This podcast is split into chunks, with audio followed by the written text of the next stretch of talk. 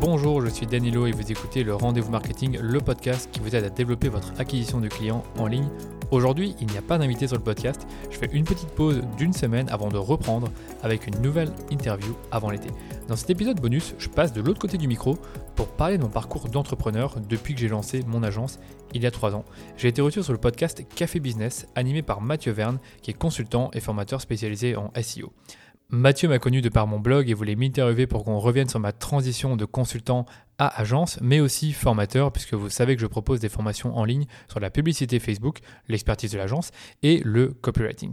Dans cette interview d'une heure, on a parlé de la création et le développement de l'agence, notamment les débuts avec les premiers recrutements et la création du studio. Et j'ai ensuite parlé de ma vision pour DHS Digital dans les prochaines années et j'ai répondu à la question de Mathieu si on restera uniquement focalisé sur Facebook et Instagram Ads et est-ce qu'on va proposer d'autres services. Je vais parler également de mes challenges en management et ce que j'ai appris ces trois dernières années après avoir recruté et formé quasiment 10 personnes et on est revenu sur mes leçons et apprentissages sur le leadership. Et là, je peux vous dire que j'ai quelques bons exemples, notamment des échecs, à partager. Et au fur et à mesure de la conversation, on est rentré un peu plus dans la partie mindset, ou je devrais dire état d'esprit. Donc dans cette partie, je suis revenu sur mes croyances et mes convictions sur l'entrepreneuriat, mes motivations et mes habitudes du quotidien pour réussir à créer une entreprise au service de ma vie, ce qui est vraiment ma priorité, et surtout garder la santé. Et j'ai terminé par donner à Mathieu quelques sources d'inspiration pour moi. Donc voilà pour cette petite intro, j'espère que l'interview vous plaira et vous permettra d'en savoir un peu plus sur moi. Bienvenue dans ce nouvel épisode du Café Business dans lequel j'ai un invité euh, particulier aujourd'hui, c'est Danilo. Bonjour Danilo. Salut, comment tu vas? Super bien et toi? Ça va, super, merci. Bon, bah écoute, on se retrouve dans un épisode du Café Business. Je crois que toi, tu as ton verre d'eau, pas ton café, mais ça marche ah, aussi. Je, le verre d'eau, oui. Je, je bois beaucoup d'eau. c'est bien, c'est meilleur pour la santé que le café. Quand même. Et du coup, bah, on se retrouve aujourd'hui pour un épisode où on va parler de, bah, de ton expérience et euh, notamment de comment tu as euh, progressé, on va dire, dans l'entrepreneuriat, de euh, comment tu as commencé à être freelance et comment tu es aujourd'hui, tu diriges une agence, tu es également formateur. Ça te va comme programme? Ouais. ouais, grand plaisir, grand plaisir. Bon, bah super. Est-ce que tu peux commencer par te présenter déjà pour l'audience, s'il te plaît? Ouais, euh, je m'appelle Danilo Duchesne, je suis le fondateur de l'agence DHS Digital. Euh, on est une agence de publicité Facebook. On existe depuis deux ans et demi et aujourd'hui on a une petite dizaine. On, lance des campagnes Facebook et Instagram pour, pour nos clients. Donc à la fois on fait les, lancements, la gestion des campagnes et aussi tu sais la partie, euh, la partie créa qui est un peu plus compliquée parce que c'est une expertise à part entière que ben, moi par exemple quand j'ai démarré j'avais pas forcément. Quand j'ai engagé mes premiers employés, bon, on l'avait pas forcément non plus. Donc il a fallu bah, recruter des personnes euh, qui savaient le faire et euh, à qui on a dû bah, expliquer un peu notre métier et ensuite euh, bah, réaliser, tu sais, une vraie, une vraie expertise là-dedans. Et de base, moi, j'étais plus freelance avant de lancer l'agence. Donc, je suis d'abord lancé en tant que freelance indépendant avec, tu sais, pas vraiment de spécialisation en pub Facebook, en tout cas pas les, premières, pas les premiers mois. Et puis après, quand j'ai vu que ce créneau-là était particulièrement intéressant, c'est-à-dire que j'avais une petite expertise dessus que je commençais à développer euh, grâce à mes expériences précédentes, grâce à mon blog, grâce aux premiers clients que j'ai eus, et du fait que je voyais qu'il n'y a pas tant de freelance qui étaient spécialisés mmh. dans les pubs Facebook, je me suis spécialisé là-dedans. Parce qu'il y a 4 ans, ben, comme tu le sais, le, le freelancing, c'était euh, ça existait déjà, mais c'était pas aussi développé que maintenant, c'était pas aussi concurrentiel. Et donc, dès que tu te spécialisais, tu avais un petit avantage concurrentiel. Euh, aujourd'hui, je pense que c'est un peu devenu la, norme d'être euh, spécialisé quand tu es freelance. Et donc, j'ai commencé comme ça, spécialisé en freelance. Ça a bien grandi. Euh, je me sentais un peu seul en freelance, on en reparlera peut-être après. Et puis après, j'ai lancé l'agence. Ok, super. Ouais, on va revenir sur un petit peu la, tout ça. On va commencer par le côté freelance. Mais juste avant, j'ai une question à te poser que j'aime bien poser. c'est pourquoi tu fais ce que tu fais aujourd'hui? Mhm. Euh, moi, tu vois, c'est le, le désir de, de, me réaliser, il est hyper important. C'est-à-dire euh, réaliser des projets, euh, grandir, apprendre des choses, aimer faire ces choses-là. Et en fait, j'aime ce que je fais. J'aime l'entrepreneuriat, j'aime créer, j'aime produire, j'aime développer une entreprise. Donc, il y a cette partie-là qui est ultra importante pour moi. ensuite, est-ce que j'ai autre chose qui me motive vraiment? Tu vois, j'ai beaucoup réfléchi par rapport à, à l'argent.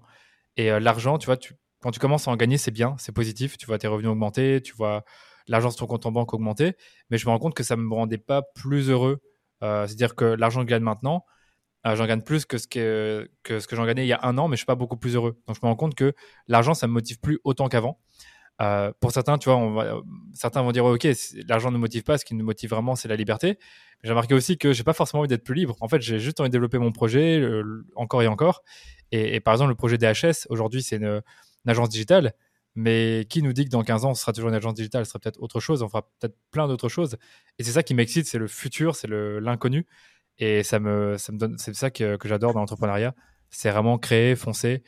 Euh, allez, j'allais dire, euh, saisir les opportunités. On parlait tout à l'heure de l'opportunité créa. Euh, bah, aujourd'hui, on produit des vidéos de publicité. Je trouve ça super. Et alors que j'ai aucune expérience là-dedans, et on le fait, bah, bien sûr, je, je, sais, je sais maintenant comment faire une bonne vidéo de pub, mais je ne sais pas la créer du point de vue technique. Mmh. Donc, ouais, je sais pas si ça répond à la question, mais, la notion de créer est hyper importante pour moi. Carrément, ça veut dire que finalement, ce qui te nourrit le plus, c'est ce que tu vas faire au quotidien plutôt que euh, des résultats euh, exogènes, vraiment euh, l'argent que tu vas en tirer ou la liberté que tu vas en tirer, qui sont des choses importantes, parce que si il y a un niveau voilà qui, qui correspond à, à, ce que tu recherches, mais finalement ce que tu fais au quotidien et qui, qui va développer ta boîte, c'est ça qui te nourrit, c'est ça qui te plaît, c'est ça que tu as envie de continuer en quelque sorte. Ouais, franchement, je, je te dis, j'aime beaucoup, j'aime beaucoup le faire et j'ai envie de le continuer encore et encore. Euh, en plus, je vois, je vois, ça comme un marathon, et donc je me dis que il ne faut pas que ce soit quelque chose qui euh, draine mon énergie toujours un peu plus, que chaque mois je suis un peu plus mmh. fatigué. Je me rends compte qu'aujourd'hui je suis tout autant motivé qu'à 4 ou 5 ans quand j'ai euh, fait mes premiers pas dans l'entrepreneuriat slash freelance. Et, que, et maintenant, bah, c'est clair qu'il y a plus de pression, il y a plus de, d'enjeux. comme on dit, more money égale more problems, donc plus d'argent égale plus de mmh. problèmes. Et ça se vérifie clairement. Ouais, carrément. Non, mais c'est un bon état d'esprit, je pense, et je partage euh, la même vision que toi. Donc, euh, l'amélioration continue autant de soi et l'apprentissage et euh, de son business, et du coup des individus qu'on vient greffer sur notre business avec lesquels on avance. Typiquement, enfin, on en reviendra sûrement là-dessus sur le côté agence que tu as aujourd'hui, mais c'est super intéressant. du coup, par rapport au freelancing, qu'est-ce qui t'a donné envie il y a quatre ans, c'est ça, du coup, de te lancer en tant que freelance? Ah bah Parlons-en. Ah. Ça, ce qui m'a vraiment donné envie au départ, bah, c'est justement, on parlait de liberté, on parlait d'argent, bah, c'était ça. Parce que quand, euh, il y a 4 ans, euh, j'avais 24 ans, euh, je ne gagnais pas d'argent, je, vivais chez ma, chez ma mère, j'avais fait, enfin, j'avais mon diplôme depuis un an et demi, et j'avais toujours pas vraiment trouvé ma voie. C'est-à-dire que j'avais eu un petit stage pour apprendre le marketing digital, je trouvais ça cool, vraiment intéressant. Euh, et j'ai bien, j'ai été pris de passion par le fait de partager du contenu, ce que j'ai commencé à faire par, euh, par le blogging et puis après par le fait de publier sur Facebook, parce que Facebook à l'époque avait encore un peu de reach organique. Mm.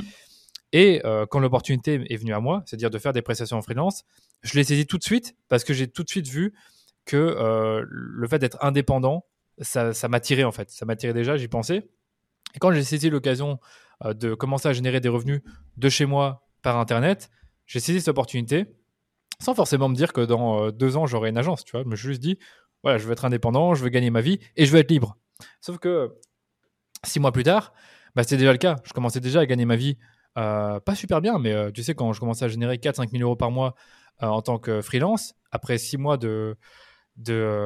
six mois après avoir démarré, bah, c'était super pour moi parce que un an auparavant, je gagnais 0 euros. Donc j'étais super content. Et, mais, mais, je remarquais quand même que ça me prenait ben, comment dire, ça me prenait du temps. Je m'y consacrais beaucoup. Je n'étais pas très productif, donc évidemment, je travaillais beaucoup trop par rapport à la valeur que je produisais réellement. Et, euh, je me rendais compte que cette liberté que je pouvais avoir euh, du fait de travailler de chez moi et travailler quand je voulais, quand je voulais, pardon, ça me rendait en quelque sorte seul parce que euh, personne d'autre n'avait cette liberté-là. Donc, euh, si moi je, fais ce que je veux l'après-midi, mais les autres sont au travail, donc je peux pas m'amuser avec eux et je peux pas sortir ni rien. Alors maintenant, c'est un peu différent parce que j'ai d'autres connaissances, d'autres relations, donc je suis sûr et certain que je pourrais trouver euh, plein de choses à faire durant l'après-midi. Et même, j'ai évolué mentalement, donc je sais que je pourrais trouver plein de façons de m'occuper. Mais tout ça pour te dire que à ce moment-là, cette liberté-là que j'avais en tant que freelance en travaillant de chez, de chez, de chez mes parents, ça me satisfaisait pas trop. En fait, je commençais à m'ennuyer tout simplement. Et donc, et donc peut-être que j'aurais pu suivre un autre chemin et en fait devenir digital nomade, mais je l'ai pas fait parce que ça me faisait peur de, voyager. D'accord. Et c'est intéressant parce que du coup, ça montre bien que entre les objectifs qu'on se fixe à un moment donné et le fait de les atteindre, on se rend compte que nos vrais objectifs, c'était pas forcément ceux qu'on avait en tête au début. Et pour non, autant, ça. il faut bien les atteindre pour pouvoir s'en rendre compte parce que si tu n'avais pas eu cette liberté, si tu n'avais pas eu cet argent, peut-être que tu aurais cherché par euh, d'autres moyens d'atteindre ça pour te rendre compte finalement que c'est bien, mais en fait, c'est pas ça qui te, qui te nourrit, si on reprend ce terme-là, et que tu avais envie d'autre chose. Quoi. Ouais, parce que moi, moi l'objectif à ce moment-là, c'était juste travailler d'où je veux, quand je veux, gagner ma vie. Et ces objectifs-là, après six mois, je les ai atteints. Puis après, il y a encore six mois qui sont passés, on en parlera peut-être aussi. en fait, les, les, six premiers mois, c'était excitant parce qu'en fait, ça se développait un tout petit peu tous les mois. Les six mois suivants, ça a continué à se développer. Entre 5 et 10 000 euros par mois, ça dépendait vraiment des mois et c'était super. Parfois, je, quand j'avais fait mon premier mois à 10 000 euros, je trouvais ça incroyable de gagner 10 000 euros sur un mois, même si derrière il y avait des impôts et des charges. Mmh Mais j'étais de moins en moins heureux. je me dis, il y a un problème. Je suis, je suis moins heureux et je suis moins satisfait maintenant alors qu'à un an, je, galérais, j'étais seulement en train de créer mon site et d'avoir euh, quelques visiteurs dessus, et je suis moins satisfait. Et donc, euh, clairement, ça, je trouvais ça bizarre. Ok, Et du coup, à cette époque-là, tu n'étais pas encore spécialisé en Facebook Ads, tu disais. Donc, ça veut dire que tu avais, avais, commencé par quoi? C'était quoi les prestats que tu, que tu proposais à ce moment-là? Ouais, excuse-moi, je ne me suis pas bien exprimé. C'est-à-dire que le freelancing, j'ai commencé vraiment, aller officieusement euh, fin 2017, donc novembre 2017 officiellement euh, janvier 2018. Mhm. Et en fait, pendant 3-4 mois, je faisais un peu tout type de prestations euh, email marketing, création de site web, community management, Facebook Ads. Et après, ouais, je me dis en février-mars, je dis OK, Facebook Ads, c'est ce que j'aime bien, c'est cool, il y a une opportunité. je blogue dessus, ça me plaît, j'aurais bien blogué plus dessus, avoir plus de résultats. Et donc, j'ai commencé à dire, je suis spécialisé Facebook Ads. Et à l'époque, tu avais 15 mecs qui disaient ça en France. Mhm. donc, c'était quand, même, quand même bien. quoi. D'accord. Et alors, qu'est-ce que qu'est-ce que t'as fait quand tu t'es dit, euh, bah ok, je gagne plus d'argent, ça se développe, mais euh, je suis pas heureux, enfin, je suis pas plus heureux, voire je suis peut-être moins heureux. Euh, qu'est-ce que tu as fait à ce moment-là? Bah, les trois derniers mois de l'année 2018, je me suis posé beaucoup de questions et me suis dit en fait si je suis, suis pas heureux, c'est peut-être parce que mon style de vie n'est pas terrible. C'est-à-dire qu'en effet, quand tu vis chez, tes parents depuis, enfin ça faisait plus d'un an que je revivais chez, ma mère et que je me rendais compte que en fait l'environnement de travail était le même constamment mais je, me suis dit il, faut, que j'ai un changement parce que la ville dans laquelle je suis qui s'appelle euh, Mons en, Belgique c'est une petite ville tout le monde se connaît moi j'en avais marre de cette ville j'en avais marre de, sortir là-bas parce que je connaissais déjà du monde et les gens me connaissaient j'avais besoin aussi de cette euh, comment dire du fait de, de, voir autre chose simplement et donc je me dit bah, il faut que je quitte cet endroit hmm. il faut que je quitte par de, euh, dès que possible cet endroit mais en fait je, commence, je me suis mis en tête que je voulais aller à l'étranger je t'ai dit tout à l'heure que j'ai pas osé, euh, j'ai pas osé digital nomade parce que je voulais pas voyager, mais j'avais quand même ce rêve de vivre à l'étranger, mais à un lieu fixe, pas de passer d'un d'un pays à l'autre tous les mois. C'était pas ce que je voulais faire. Et donc j'ai pensé euh, à Paris, à Nice et à Madrid. Pourquoi ces trois villes Madrid parce que j'ai fait un, stage là-bas et parce que j'avais trop bien aimé euh, cette ville-là. Sauf que pour aller vivre à Madrid, bah, c'est quand même une autre, c'est quand même loin de la France. Donc je me disais pour les clients, ça ferait peut-être un peu bizarre. Euh, ça parle espagnol, donc ok, je parle espagnol, mais pas tant que ça. Et mine de rien, je connaissais pas tant de monde que ça là-bas après mon Erasmus. Puis après, il y avait Paris. Pas Paris, la raison est très logique, c'est pas loin de, de, la Belgique. Mhm. J'aime bien la ville. Euh, mes, mes, clients sont là-bas. Enfin, mais je n'avais pas beaucoup, mais j'en avais déjà quelques-uns qui étaient à Paris et je sentais qu'il y avait beaucoup de business à faire à Paris et je pense que tout le monde le sait. Et Nice, parce que ouais, j'avais fait la connaissance de Maria Weyman, je pense que tu connais aussi, je suis pas trop sûr, mais elle est freelance en Facebook Ads. Et c'est une personne que j'ai connue en 2018 qui elle-même s'est positionnée en, en, freelance Facebook Ads. Donc on a un peu développé ce lien euh, dès le départ parce qu'on était, euh, comme je te dis, on n'était pas beaucoup à se spécialiser en, en freelancing mhm. Facebook Ads.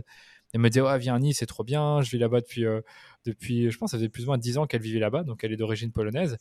Elle me dit, ouais, c'est trop bien, tu vas voir, c'est super pour l'entrepreneuriat. Euh, et puis après, j'avais été voir, j'ai dit, ouais, c'est vrai que ça a l'air cool. Et, euh, et j'ai commencé à regarder pour euh, des appartements bah, à Paris, à Nice. Et puis après, j'ai laissé tomber Madrid et j'ai aussi regardé pour Bruxelles, puisque c'est quand même la capitale en Belgique. J'ai vu que j'ai vu qu'à Paris, les prix, c'était hors de prix, donc je ne pouvais pas me le permettre. Donc ça, j'avais pas anticipé.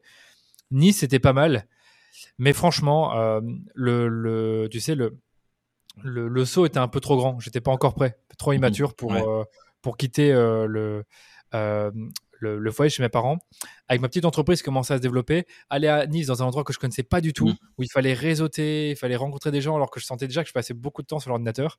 Alors qu'à Bruxelles, c'était à une heure de chez moi. Je connaissais déjà quelques personnes, mine de rien, parce que c'est comme la Belgique. Et je me dis, si ça marche pas, je peux toujours rentrer chez, chez mes parents. Et donc voilà, là je, vais à Bruxelles, j'ai mon appartement, etc. depuis euh, depuis trois ans. Et c'est comme ça que je suis allé à Bruxelles. Je sais pas pourquoi je dis ça, mais en gros voilà, je, t'ai raconté tout ça parce que le, le, fait que je me sentais pas bien dans mon activité, pour moi, c'était grandement lié au fait que mon environnement n'était pas le bon. Et donc, j'ai voulu changer d'environnement.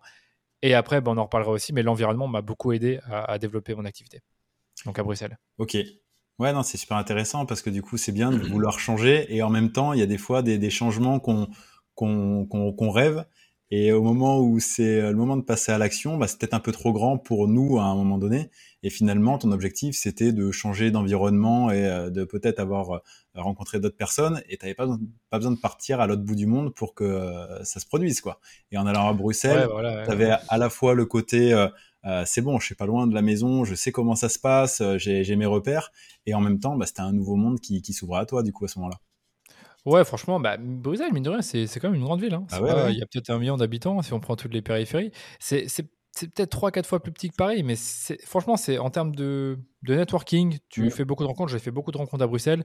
Et euh, bah voilà, même dans Bruxelles, j'ai une bonne réputation. Maintenant, il y, a, y a des gens qui me connaissent dans, dans le secteur digital et l'entrepreneuriat.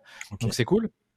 Et, euh, et, mais clairement, je, je compte pas y faire ma vie. Enfin, j'aime bien la ville, c'est top, mais l'hiver, c'est pas terrible. On est au mois d'avril, le 1er avril, il neige, donc c'est un peu bizarre. Ici aussi, hein. ouais, je sais, je sais. Et euh, j'allais dire, euh, non, mais je sais pas le, fait d'aller dans d'autres pays. J'ai parlé de Nice, j'ai parlé de, de l'Espagne, j'ai parlé de. Enfin, même un, jour, j'aurais bien allé aux États-Unis, j'en sais rien. Mais ce que j'ai parlé, c'est que bah, quand j'avais ces projets-là à 25 ans, je me rendais pas compte, en fait, du point de vue logistique, à quel point c'est complexe. Mmh. Donc, aujourd'hui, la posteriori, je suis sûr d'avoir pris la bonne décision. Et en plus, je me, je, me, disais aussi que aller en France euh, à cette époque-là, même du point de vue fiscal, je me dis ça va être compliqué, il faudra payer tes impôts en France, t'es une société belge, enfin, t'es une entreprise belge, pas encore une société. C'est compliqué, ne le fais pas et je pense avoir pris la bonne décision.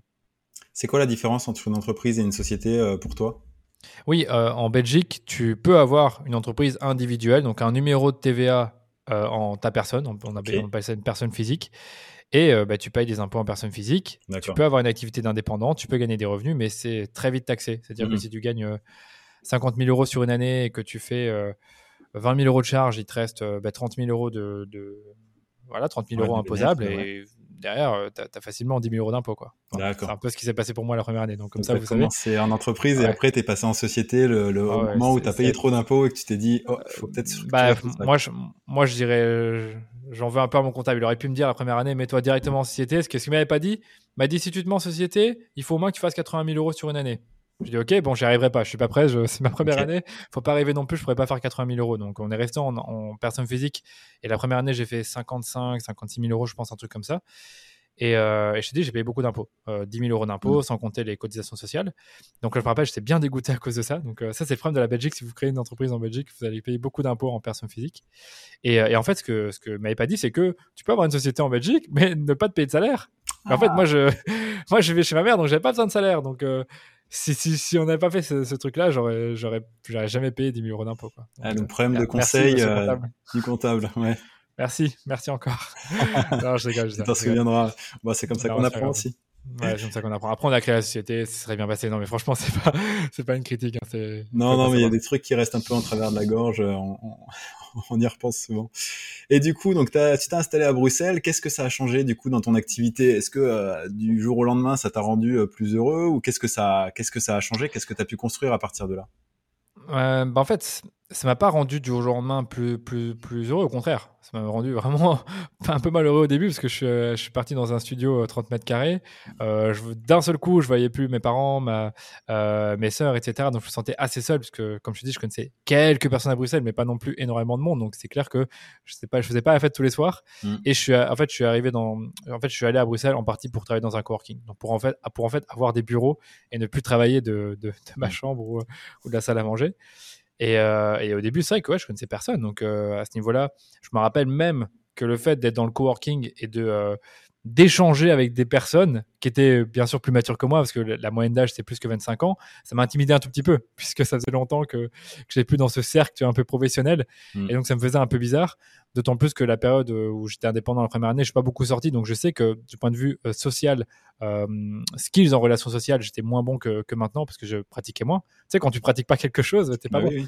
Genre, t'apprends pas euh, quand tu quand es né, t'apprends pas à, parler aux gens et à, utiliser l'humour, à, les mettre à l'aise. Ben, ben là, c'était mon cas. Tu vois, j'arrivais pas à être bien à euh, en société et dans des contextes aussi professionnels. Ce qui fait qu'au début, je te dis, c'était pas facile. Le premier mois, c'était pas facile, mais c'était un changement pour moi et donc je me voyais déjà évoluer et ça me, ça me motivait parce que je voyais que ça évoluait.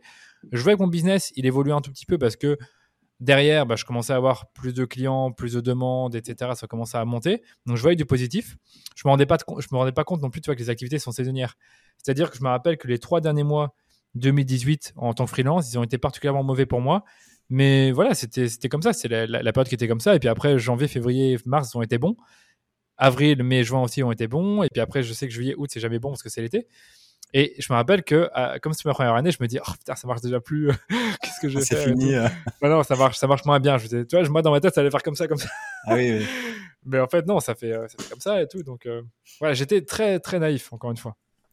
Et donc, oui, voilà, qu'est-ce que ça a changé? Ben, Je te dis, nouvel environnement, euh, nouveau challenge, nouvelle rencontre et aussi développement de l'activité. Donc, tout doucement, je commençais à être motivé, mais j'étais toujours pas satisfait. Et c'est peut-être là que les idées d'agence ont commencé à germer dans mon esprit. D'accord pour le contexte, on était en 2019 à ce moment-là. Ouais, ok. Et c'est quoi qui, enfin, concrètement, t'étais pas satisfait de, de quoi? Est-ce qu'il y a vraiment des trucs précis ou euh, et, du coup, qu'est-ce qui t'a conduit à la création de l'agence? Bah pour moi, il y, a vraiment deux choses. Non, je dirais allez, trois, trois choses. La, première, c'est d'être euh, toujours de porter le projet. C'est Danilo, il est consultant Facebook Ads et tout. Et déjà là, après un an et demi, cette euh, casquette consultant Facebook Ads qui me collait déjà à la, à la peau euh, pardon, à la tête, excuse-moi, je me dis, je ne veux pas l'avoir toute ma vie. Donc, il faut que j'arrive d'une façon ou d'une autre à me détacher de ça. Et donc, du coup, je pensais au système d'agence, parce que je me dis, bah, c'est une façon de décorréler ma personne du métier que je fais. Agence Facebook Ads, Danilo, fondateur d'agence Facebook Ads. Mais peut-être que dans 5 ans, on sera agence multicanal, euh, agence euh, publicitaire multicanal. Danilo, fondateur de agence publicitaire multicanal. Enfin, tu vois un peu l'idée. C'est vraiment détacher un peu les deux. Euh, il y avait, euh, bah, en fait, il y a plein de raisons. Maintenant que je pense, il n'y en a pas juste deux trois. Il y avait la, la, la raison, tu sais, être indépendant. tu payes beaucoup de taxes, etc. C'est pas idéal. Mais en société, je me voyais pas être en société et, et continuer à être consultant. Je sais pas pourquoi, parce que je voyais la société comme une entité à part de moi, ce qui est vraiment le cas en fait, hein, du point de vue juridique, mais aussi du point de vue de l'activité. Donc je me dis, si je crée une société, il faut que je communique en tant qu'agence, que je suis parce que voilà, c'est plus moi. Ok. Euh, voilà, il y avait ça. Puis après, il y avait la notion de solitude. Je me dis, ok, je suis dans mon activité. J'avais tout, doucement, tout doucement un peu délégué des tâches comme le, graphisme et euh, le montage vidéo. Mais malgré tout, je me sentais seul dans mon activité. Je me sentais, euh, je me sentais porter le projet à bout de bras et c'était pas toujours motivant quand il y avait des difficultés. Et surtout, ben, en fait, je te dis, j'étais limité par le nombre de projets que je pouvais prendre, puisque c'est moi qui gérais tous les projets de A à Z. Hmm. Et c'est là que j'ai commencé à me dire, ce, serait, ce serait cool d'avoir une équipe et de pouvoir euh, déléguer une partie, pas encore tout, de ce travail opérationnel et de le faire en équipe. C'est justement, c'est vraiment commencé, ça, ça a commencé par ça. Alors bien sûr, derrière, on a tous la vision de l'agence avec euh, les bureaux, euh, plein de tables, plein d'ordinateurs partout et des gens qui travaillent. Euh, j'y pensais, mais encore une fois, comme un lointain rêve en me disant, voilà, on verra ce qui se passe. Si déjà on est deux, je suis content. Si on est trois, je suis content. Et, puis on verra. Et alors concrètement, tu as commencé à sous-traiter un peu de montage, etc. Et comment euh, elle s'est structurée? T'es pas arrivé comme ça du jour au lendemain avec 10 collaborateurs et avec tous les bureaux euh, dont tu parles? Tu l'as fait au fur et à mesure, une personne de plus, puis une autre, puis une autre. moi, j'ai jamais. il y a juste une seule fois, j'ai recruté deux personnes d'un coup. À chaque fois, j'ai fait tout. En moyenne, on fait un recrutement tous les trois mois. Je pense que c'est un peu la moyenne euh, depuis, euh, depuis 2020. Et là, vous êtes combien à l'heure actuelle? On est 9. Ok. Bon, 9, et je pense que je prends mon cousin en plus, on doit être 10, mais il faudrait que je fasse le compte que là, il y a d'autres personnes qui vont arriver et je pense aussi qu'on va accueillir des, des, stagiaires et alternants. Je pense que ça va vite monter. Mais je pense que d'ici la fin de l'année, on sera à 12, 13 peut-être euh, en fixe. Et puis après, 2-3 stagiaires, je sais pas. Faut voir. Ok. Et du coup, quand tu es passé en agence comme ça, il fallait. je veux dire, au, au début, tu avais trop de projets pour toi tout seul? Donc il y avait cette partie-là, comme je dis, c'est qu'en fait, il y avait de plus en plus de projets pour moi tout seul et il pouvait y en avoir encore plus. Donc, euh, ouais. Donc tu savais que tu pouvais alimenter le boulot de plusieurs personnes qui te rejoignaient finalement. Une seule. Une par une. une, par une ouais. euh, déjà à l'époque, j'étais pas. On dit souvent que quand tu es entrepreneur, tu dois être optimiste. Et à l'époque, j'étais pas aussi optimiste que maintenant. Enfin, oui, j'étais, été de nature optimiste, mais pas optimiste en mode, euh, voilà, si je recrute une personne euh, et que si ça échoue, mm euh, bah, c'est pas la fin du monde. Euh, au contraire, je me, enfin, je, me suis mal exprimé, excuse-moi. Je pensais pas que en recrutant de personnes, tout de suite, ça allait créer une sorte de momentum qui fait qu'on allait prendre beaucoup plus de projets, qu'on allait pouvoir faire beaucoup plus de choses, qu'on est euh, deux et pas une seule personne. Je pensais toujours au négatif parce que je n'étais pas habitué à penser au positif. Mhm. Et donc, je me disais, et si ça marche pas? Et si on a des clients qui nous quittent? Et si euh, euh, qu'est-ce qu'il y avait d'autre encore que je me disais? Enfin, des, trucs, des trucs vraiment euh, bateaux comme ça. Et au final, je me rappelle quand Quentin il est arrivé, euh, une semaine avant, j'ai signé le plus gros contrat de l'agence, enfin de l'agence, de la jeune agence à l'époque, qui était un super beau contrat qui remboursait notamment, littéralement son salaire. Donc je me disais super. Quoi. Ouais, donc c'était. Et, voilà, et, encore une fois, et, alors que deux mois plus tôt, parce qu'en fait, je suis engagé en juillet et il nous a rejoint fin septembre, Enfin, je suis mmh engagé fin juillet, pardon, ils rejoint fin septembre. Mais pendant deux mois, je dis, oh, j'espère que ça va aller, j'espère que ça va aller et tout. est-ce que, est-ce que est-ce qu'on aura assez de projets, est-ce que j'aurai assez de travail et tout? Et finalement, ouais, ça a été. D'accord. Et euh, ouais, non, mais c'est sûr. Et puis finalement, quand tu vas de l'avant, euh, tu débloques aussi les choses qui vont te permettre de. Bah, le, le, gros contrat que tu as signé, finalement, tu l'aurais peut-être pas signé si tu étais tout seul parce que tu n'aurais pas eu le temps de le faire. Et là. Ouais, c'est ça, ouais. Là, là je me rappelle à l'époque, euh, je leur. Bah, je leur avais expliqué, écoutez, voilà, j'ai été freelance pendant un an sur Facebook Ads, donc j'avais fait l'audit, etc. C'est moi qui avais fait l'audit et je dis, bah voilà, une nouvelle personne me rejoint la semaine prochaine. Mmh on devient maintenant une agence Facebook Ads. Je suis très content de vous accueillir euh, bah, comme client pour, euh, pour cette agence. On va travailler à deux sur le compte et, euh, et j'espère que ça va bien se passer. Et, c'est vrai que je pense que ça les a. Je sais pas si les a enfin, je pense pas que ça les a refroidis, mais ils ont dit ok, il est honnête avec nous, il, il construit son projet. Et ce, client est toujours là aujourd'hui, bien, bien géré, bien content. Donc, donc voilà. D'accord. Bon, bah super. Et alors, du coup, ça a commencé à te donner, toi, des nouvelles tâches dans l'entreprise. Avant, tu gérais bah, finalement tes clients et les tâches pour tes clients. Et là, euh, du jour au lendemain, tu as dû euh, avoir des, des, des, compétences de management pour euh, travailler avec Quentin, c'est ça? Ah Ouais, c'est ça. Bah voilà, bah, j'étais un très mauvais manager. Un très mauvais manager. Un tu l'avais jamais fait en même temps. Ouais, un manager qui faisait pas de réunion euh, lundi, qui faisait pas de réunion le vendredi, qui faisait pas d'évaluation, qui faisait qui euh, qui faisait pas de feedback, pas de... Enfin, qui faisait du feedback positif mais qui oubliait de faire le feedback négatif, c'est quand ça va pas. Je disais rien, bon c'est pas grave. je la prochaine fois. non non, franchement j'étais un, terrible, un très mauvais manager parce que j'avais pas appris ça et je pense j'ai même pas eu le réflexe euh, les premiers mois de lire deux trois de lire deux trois bouquins en management, ce que j'ai commencé à faire en 2000 2020, fin 2020. Hein, j'ai quand même pris du temps à le faire. Et là, là, franchement, je pense que je suis un meilleur manager. Honnêtement, je suis un meilleur manager. Euh, je suis pas parfait, mais franchement, je suis, je suis meilleur qu'avant, c'est sûr. Et qu'est-ce que tu as appris alors qui était important euh, C'est quoi les erreurs que tu as fait, les, les plus grosses erreurs? Parce qu'on commence tous potentiellement par là, hein, la première fois où tu manages quelqu'un. Et, euh, et, les bonnes pratiques du coup Non, franchement, il y en a plein, mais c'est ça le problème, c'est qu'il y en a tellement que ne faudra pas que je les oublie. Mais euh, je pense qu'au niveau de l'onboarding, ça, ça a été. Tu vois, ça, quand, il a, quand Quentin il est arrivé, j'ai fait un onboarding, j'ai vraiment accompagné, j'ai montré tout ce que je fais, j'ai vraiment essayé de, de l'apprendre au maximum euh, bah, le métier, et ça, je pense l'avoir bien fait à ce niveau-là. Mais comme je te dis, euh, comme tout n'était pas parfait au début, ce qui est normal, quand quelqu'un euh, quand quelqu'un arrive dans un, euh, dans un nouveau job, dans un nouvel emploi, il peut faire des erreurs. Et je me rappelle que les erreurs, bah, je les voyais, mais je ne disais pas parce que j'avais peur de le dire. En fait, c'est juste que j'avais peur de. Là, c'est vraiment, mais on parle de quelqu'un qui n'avait euh, aucun skills en leadership et euh, c'était pas inné chez moi et donc du coup j'avais peur de le dire. J'avais juste pas envie de, de, la de confronter la personne et de la mettre mal à l'aise hmm. et moi-même de devoir faire quelque chose qui n'est pas facile qui est de dire à quelqu'un qu'il n'a pas bien fait son travail qu'il doit le faire autrement sinon voilà. Et donc ça je n'osais pas le faire sauf que maintenant je le fais. Euh, puis après je te dis il y a aussi tu vois, cette, cette façon de en tant que manager et là c'est plus en tant que leader c'est de communiquer une vision un objectif alors ça, je l'avais un tout petit peu fait. J'ai dit, ouais, je veux qu'on ait 15 comptes d'ici 6 mois, mais c'était pas suffisant. Tu vois, il fallait aller beaucoup plus loin par rapport à ça. Il y avait, ou alors c'est bien de dire un objectif, c'est ok, mais il faut qu'il y ait un suivi derrière. Mhm. On en parle. Ok, ça on a, on a 12, 10 clients, mais on devrait être à 12 normalement. Pourquoi est-ce qu'on n'est pas à 12 mhm. Enfin, tu vois, des trucs comme ça que je faisais pas. Donc, faire un vrai suivi de l'objectif. Euh, alors, d'autres erreurs, je réfléchis comme ça à voix haute. Parce que le truc, c'est que quand tu manages une seule personne, c'est un peu différent que manager cinq personnes. Donc, je réfléchis vraiment à ces erreurs de quand je manageais une seule personne. Euh, il y avait, comme je dis, le fait de ne pas faire d'évaluation. Je l'ai un peu dit tout à l'heure, mais, mais c'est vrai que c'est bien au début, quand tu viens de recruter une personne, de. Euh, moi, au début, moi, ce que je fais avec les onboarding aujourd'hui, quand quelqu'un qui arrive, c'est que toutes les semaines, on fait un point. Parce que pour savoir si tout se passe bien. Pendant quatre semaines. Pendant quatre semaines. Par exemple, avec Quentin, ben oui, on se parlait tout le temps au début parce que ben, on était en binôme, bien évidemment, mais j'allais pas forcément faire cet effort toutes les semaines ou alors euh, à la fin de chaque mois de voir, ok, où est-ce que tu en es, où est-ce que tu dois progresser? Je pense que je l'avais fait genre fin de l'année 2019, euh, mais encore une fois, c'était trop tard, ça faisait, ça faisait trois mois, donc il aurait fallu le faire hmm. plus tôt, tu vois. D'accord. Ouais, donc, euh, chercher à récolter vraiment les infos de comment ça se passe, comment tu, tu vis ton taf, etc. Quoi. Voilà, ces choses-là. Ces hmm. choses-là, et je sais que je l'avais fait. Je sais que je l'avais fait. Mais encore une fois, trop tard. ok. Donc euh, voilà. Et tu as, appris, donc as appris sur le tas tu as appris en te rendant compte de, tes erreurs, mais comment tu as fait pour apprendre ce. Tu parles de leadership, comment, euh, comment on développe son leadership? Comment tu as fait toi? Pareil, franchement, j'ai lu des livres, j'ai écouté des entrepreneurs, euh, j'ai pris l'inspiration, j'ai pris confiance en moi. et surtout, je pense que c'est venu avec le fait de se fixer des objectifs et de les atteindre. Plus tu, plus tu te fixes des objectifs, plus tu les atteins, plus tu prends confiance, plus ton équipe commence à avoir confiance euh, en toi et bah, plus aussi toi tu fais preuve de leadership, plus eux te voient comme un leader. Je sais pas si tu vois ce que je veux dire. Ce ouais, complètement. je veux dire, c'est un cercle vertueux. Ça alimente. par exemple, aujourd'hui, je suis un bien meilleur leader qu'il y a six mois chez DHS. Il y a six mois, quand on est passé de 3, ouais, on était 3, je crois, 4, pardon, de 4 à 7, j'ai eu du mal. Hein. Franchement, j'ai eu du mal parce que 4, ça allait. C'était vraiment. Ça passe, tout passait encore par moi. Et puis après, 4 à 7, là, c'était différent. C'est-à-dire, il fallait responsabiliser un peu les gens.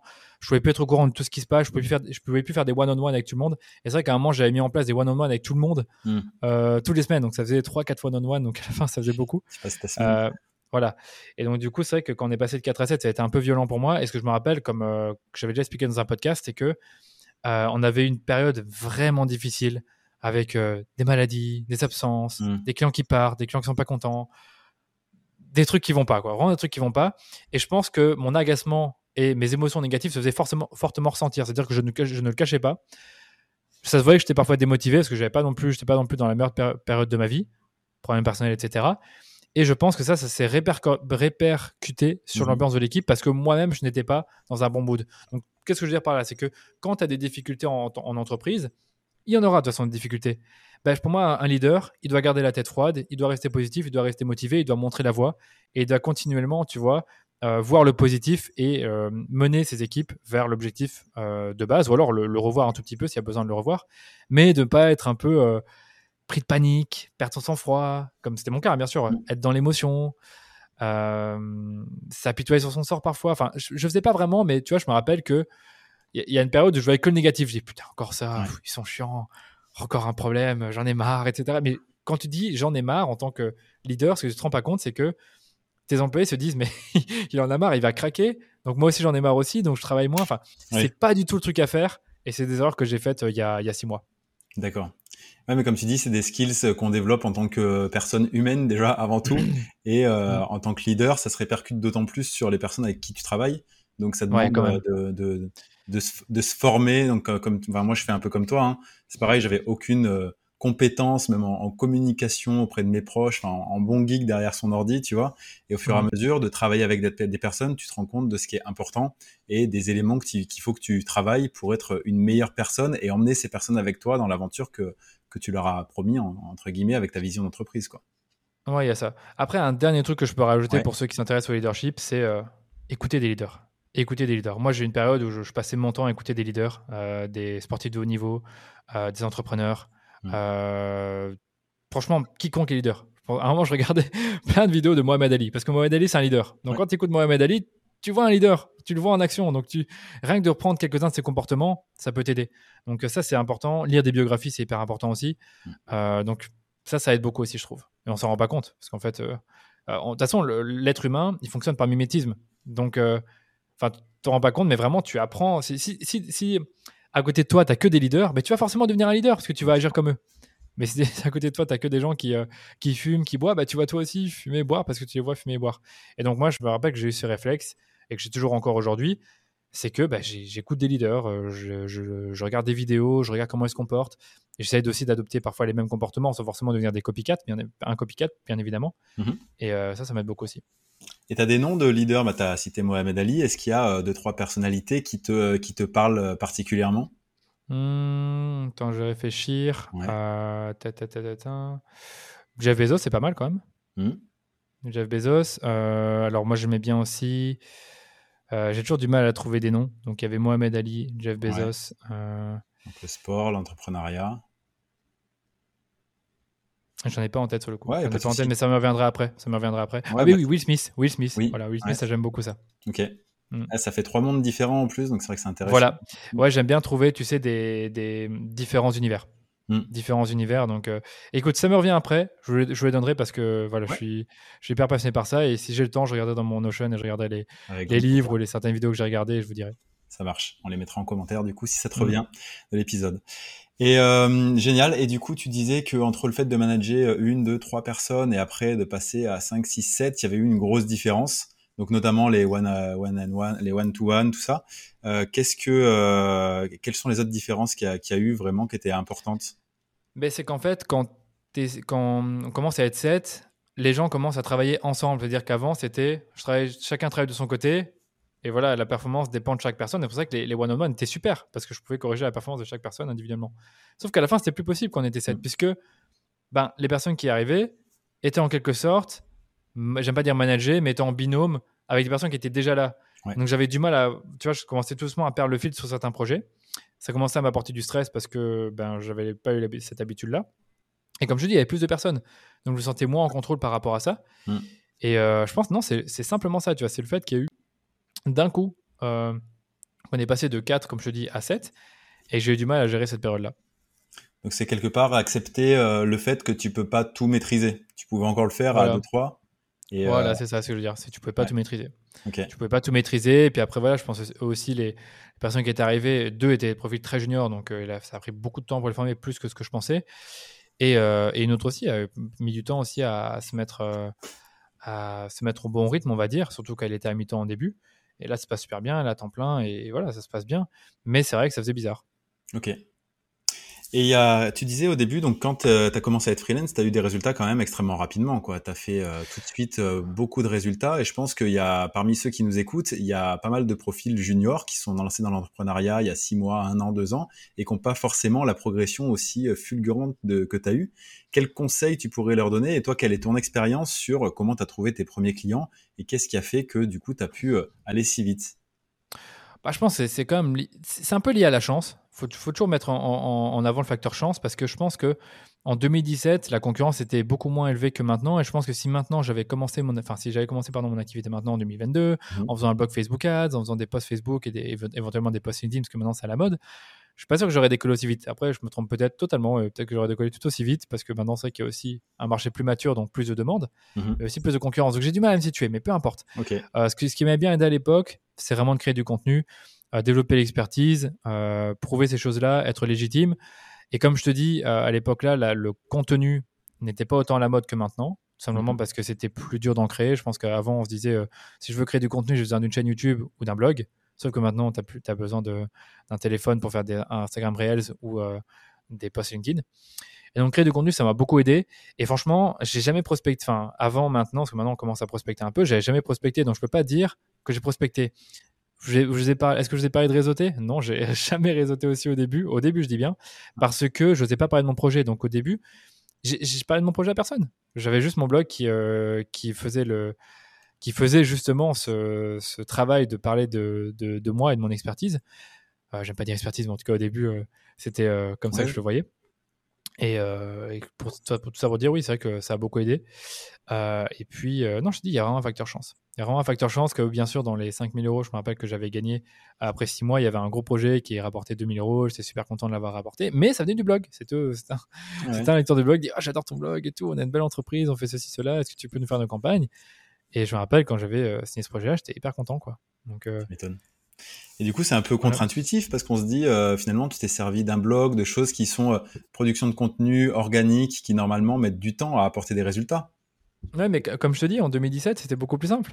Moi, j'ai commencé en 2009, donc 2009, c'était beaucoup plus simple que 2017 déjà. Bah ouais, je sais pas. non, non, vraiment, peut-être que j'exagère un peu, mais c'est vrai que j'ai le fait d'avoir contenu, d'avoir écrit des articles qui étaient longs euh, et détaillés, je sais que ça, ça plaît à Google. Peut-être un peu moins maintenant parce que les gens veulent une réponse plus immédiate. Mais du coup, le fait d'avoir vraiment focalisé mes efforts sur une tactique marketing qui était euh, la rédaction d'articles de blog en vue d'être positionné sur Google, clairement, c'était un effort qui a été payant et qui, bien sûr, euh, c'était pas du hasard. Je savais que ça marchait, donc je continuais à le faire toutes les semaines. Après, je me suis même un peu emporté. J'ai commencé à faire des articles sur tout et n'importe quoi et je sortais un peu de Facebook Ads. Enfin, pas n'importe quoi, mais j'étais vraiment marketing digital de manière plus large mhm. parce que le, mon seul but, c'est d'avoir du trafic. Et donc, c'est clair que le trafic, quand tu as 20, 30, 40 000 visiteurs, je pense que c'était 30 000 après la première année, 30 000 par mois après la première année, bah, inévitablement, il y en avait quand même quelques-uns qui allaient me contacter pour l'appréciation, pour du conseil et ensuite pour de la formation. Donc, euh, créer du contenu, je ne sais pas comment le Enfin, franchement, c'est, pour moi, c'est vraiment ça. Quoi. C'est ça qui faisait 80% du travail parce que j'avais pas tant de bouche-oreille que ça. Mm. Je, me rappelle, j'avais un peu discuté avec euh, euh, d'autres consultants euh, pour avoir tu sais, des mises en relation, mais il n'y avait jamais eu beaucoup de choses de concrètes avant 2019-2020. Ok. Et donc, vraiment de l'organique, de l'organique, de l'organique. Donc là, pour quelqu'un qui se lancerait aujourd'hui, ce serait peut-être se concentrer sur un canal plutôt que d'essayer Oui, d'être oui. partout, quoi. C'est ça. le- Ça, ça, j'ai souvent donné le conseil euh, à ce niveau-là, c'est euh, franchement concentre-toi sur un canal à fond. Je pense que là, je vois plein de gens qui ont qui font des super choses sur LinkedIn parce qu'ils maîtrisent bien le canal, qui maîtrisent bien ses codes, bien mieux que moi avec mes 20 000 followers où j'ai parfois du mal à faire 10 000 vues sur sur un post. Alors qu'il y en a, ils ont peut-être euh, 1000 followers et ils font 30 000 vues par post parce qu'ils savent exactement comment servir de l'algorithme. Donc de vraiment bien maîtriser un ou deux canaux où se trouvent tes clients, bien évidemment, ça serait un peu bête d'être d'être une star sur TikTok si tes clients n'y sont pas. Et, euh, et voilà, ça serait que c'est un, un conseil que je, qu'on- qui, est, qui est classique, je sais, mais qu'on peut donner à tous. efficace. Après, je, je connais plein de gens qui, euh, qui sont très bons en networking, sont très bons en prospection et qui ont des super résultats. Je pense qu'il faut vraiment trouver le, le canal dans lequel tu es, enfin le canal, la stratégie de, de, de- de prospection, de génération de clients euh, dans laquelle tu es la plus à l'aise. J'ai un de mes bons, bons amis à Bruxelles qui est très fort en networking, ben lui, il trouve tous ses clients grâce au networking, en discutant à des événements, sur LinkedIn, etc. Et trouve ses clients comme ça. Mais il est très nul en SEO. Il fait un peu de pub Facebook et ça marche pour lui.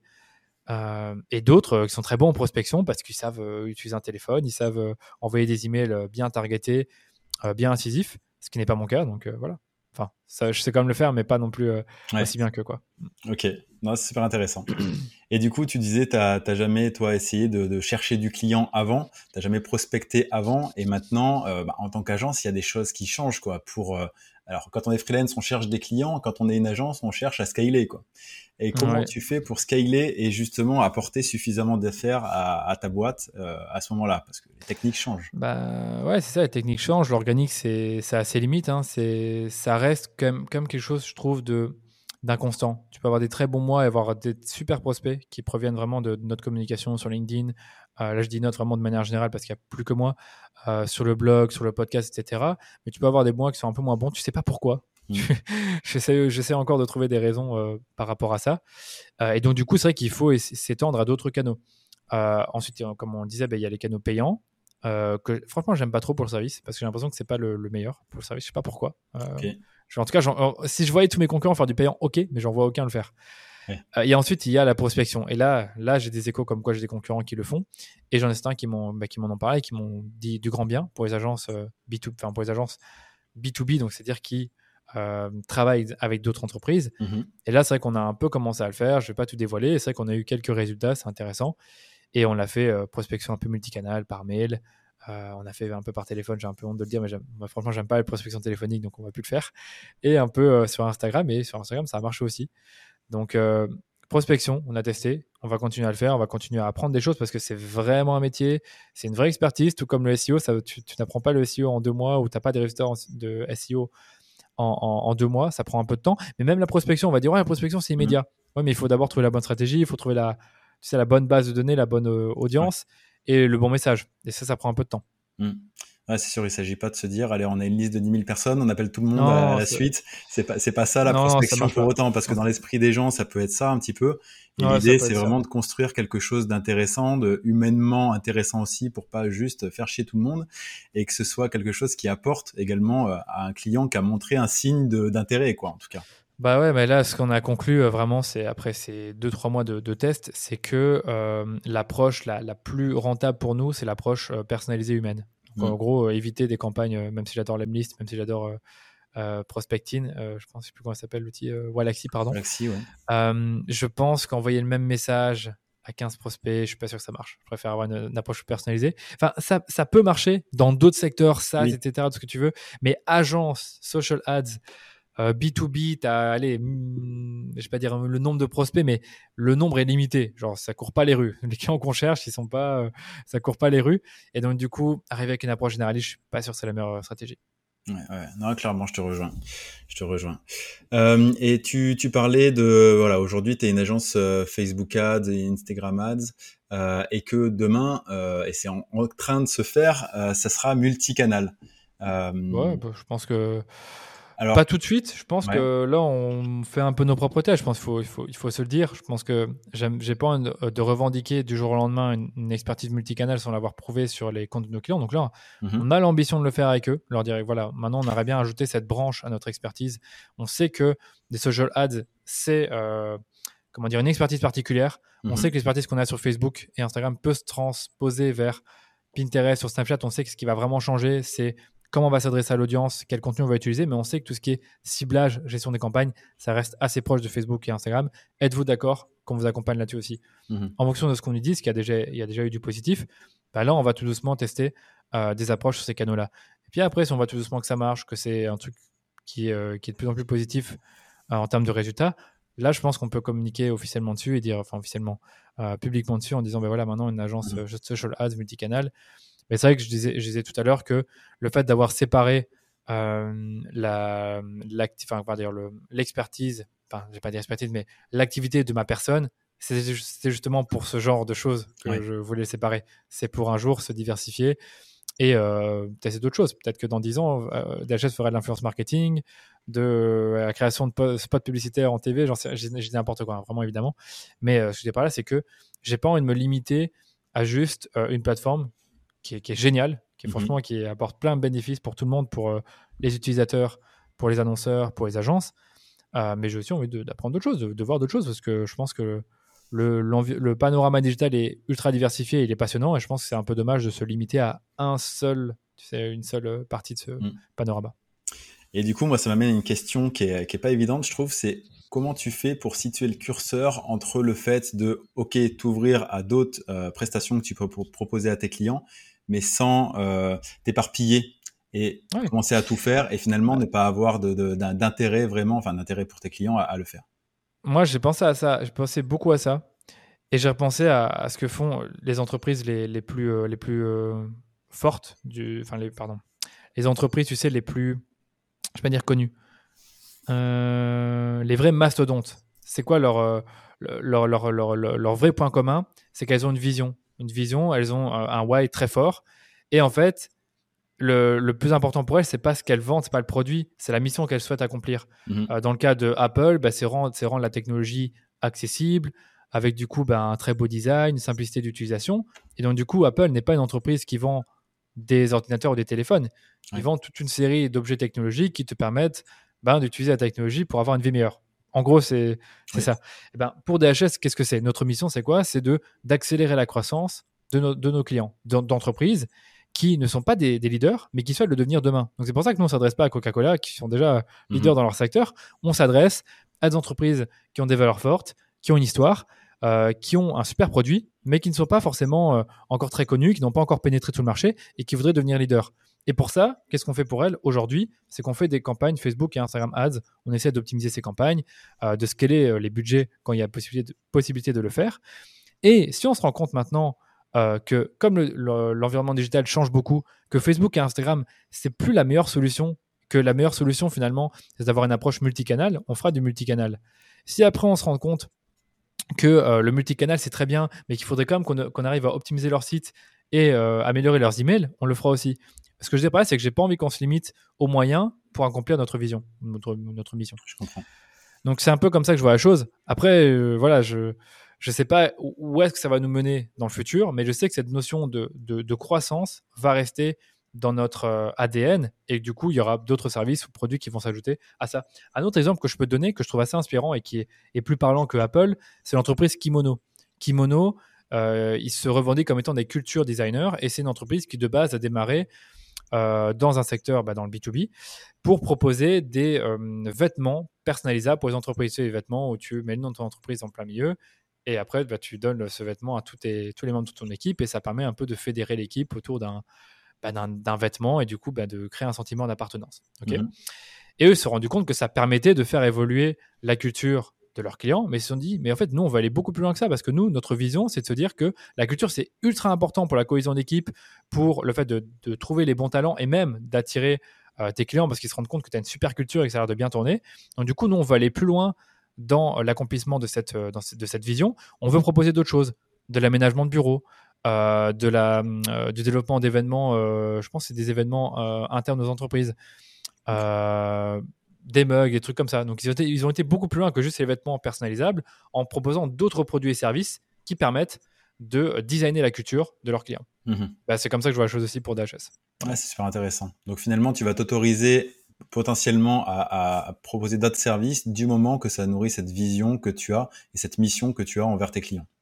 Moi, c'est comme ça que je vois la chose. Mais c'est très connu. C'est euh, la théorie de Simon Sinek qui dit voilà, tu as d'abord un why, puis après tu as un how, donc un comment.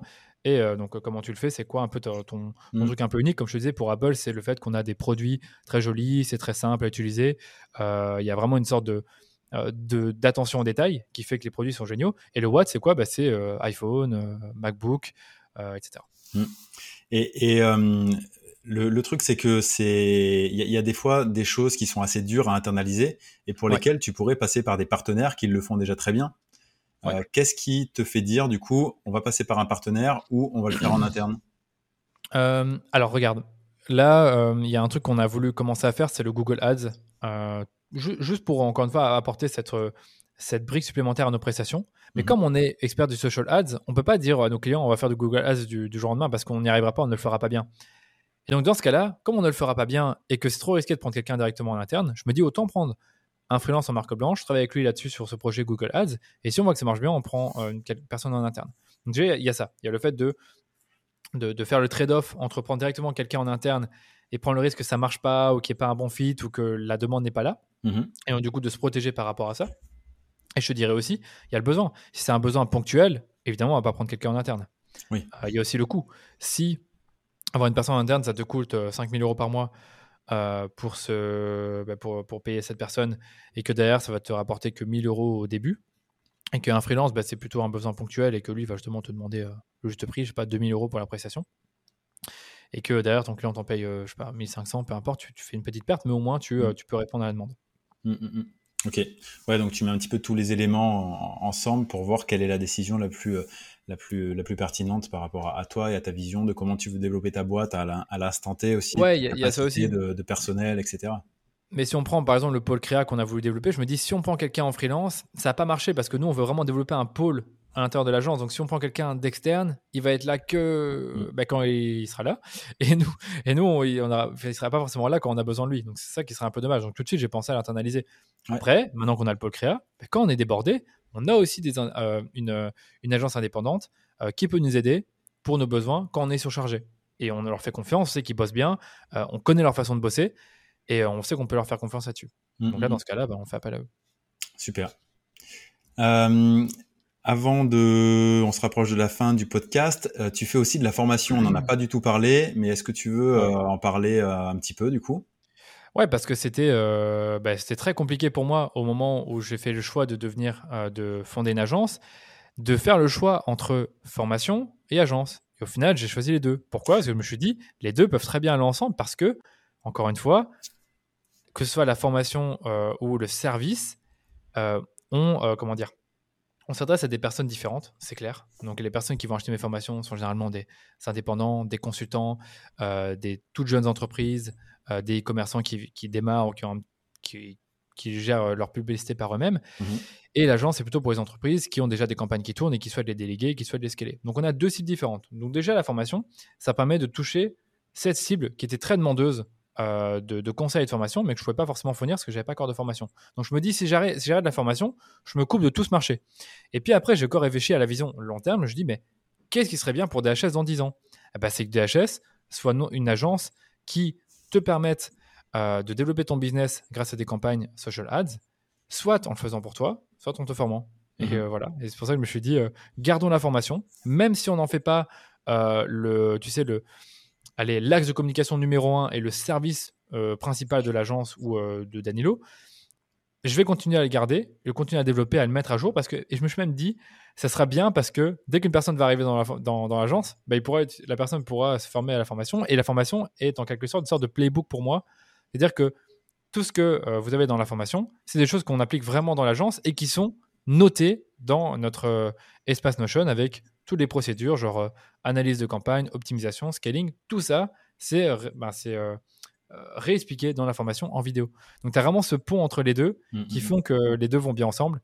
Et, comme je dis, tu vois, une formation d'une façon ou d'une autre, c'est une façon de, euh, je ne vais pas dire productiser ton service, mais c'est de, ouais, c'est de, de mettre ton expertise au sein d'un produit qui est digital, qui est euh, euh, numérique et que tu peux vendre à plus grande échelle. Et comme je te le dis, va quand même toucher beaucoup de monde parce que tout le monde ne peut pas se permettre de payer les services d'une agence. C'est pas, ça rien de péjoratif, c'est juste que c'est plus cher et du coup, tout le monde ne peut pas se le permettre.